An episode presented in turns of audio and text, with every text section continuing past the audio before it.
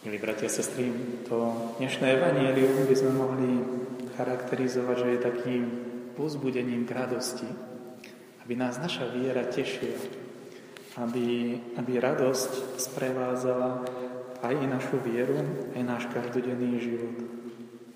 A čo má byť prameňom tejto radosti, o ktorej hovorí Ježiš Kristus? Ježiš hovorí, Zasa vás uvidím a vaše srdce sa bude radovať. Prameňom radosti veriaceho človeka, veriaceho kresťana je stretnutie s Kristom. Podobne ako keď stretneme človeka, na kom nám záleží, koho si vážime, koho prítomnosť nás teší, koho prítomnosť nám otvára mnohé perspektívy v živote. A to viac Ježiš Kristus. Prečo je to dôležité? Lebo v cirkvi sa práve prelína tento osobný vzťah viery k tomu, čo v cirkvi môžu mnohí ľudia vidieť ako inštitúciu, ako organizáciu, ako nejaký chladný priestor, kde sa ľudia stretávajú možno nie až tak osobne, možno nie až tak srdečne, možno nie až tak a v takej osobnej blízkosti. Tento prechod od osobného stretnutia veriaceho s Kristom k tomu, že všetko v cirkvi má nás privázať k takémuto stretnutiu, to je jeden z darov Ducha Svetého. Jeden z darov Ducha Svetého, ktorého očakávame, je práve to, aby sme mali veľkú múdrosť. Dar múdrosti je prvý dar, ktorý dáva Duch Svetý. A čo je prameňom tejto múdrosti?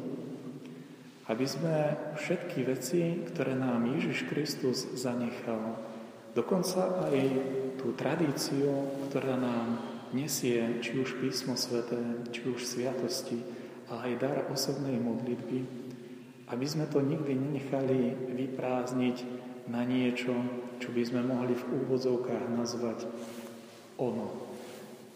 Také neosobné, neurčité, také bezosobného vzťahu. Všetko, čo je v cirkvi a čo nám Ježiš Kristus zanechal, nám môžeme to zahrnúť pod zámenom, ktorým označujeme osobu. Ty. Tak ako sa prihovárame ku Kristovi ako k osobe, že je to niekto, kto je vedľa nás, ku komu sa prihovárame, kto nás predchádza i sprevádza, komu môžeme povedať Ty. Prečo je to dôležité? Lebo v Kristovom pohľade vidíme častokrát, kým sme my. Objavovať v Ježišovom pohľade ten, tú jeho silu, tú jeho múdrosť, tú jeho lásku, tú silu milosrdenstva, robí z jeho pohľadu, osobného pohľadu na nás, niekoho, kto má aj veľké dary, kto si nesie aj nejakú mieru slabostí, ale kto práve pred Bohom v tom osobnom vedomí si je vedomý, že Boh nás neodsúdil. Práve naopak. Ježiš Kristus, Písmo Sveté a Duch Svetý a nazývajú, že sa za nás prihovára.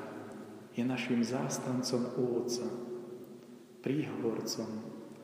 Ten, ktorý možno aj v ťaživých situáciách chce vyzdvihnúť to dobré.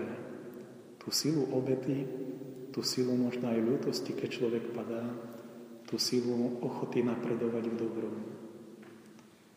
Toto je jeden z veľkých darov, ktorý nám dáva Boží duch. Mať u Otca zástancu, ktorý sa za nás prihovára, aby to lepšie v nás vždycky malo silnejší základ, na ktorom sa dá v živote stavať. A tak radosť, ktorú nám chce dať viera, je určite osobnou radosťou stretnutia s Kristom.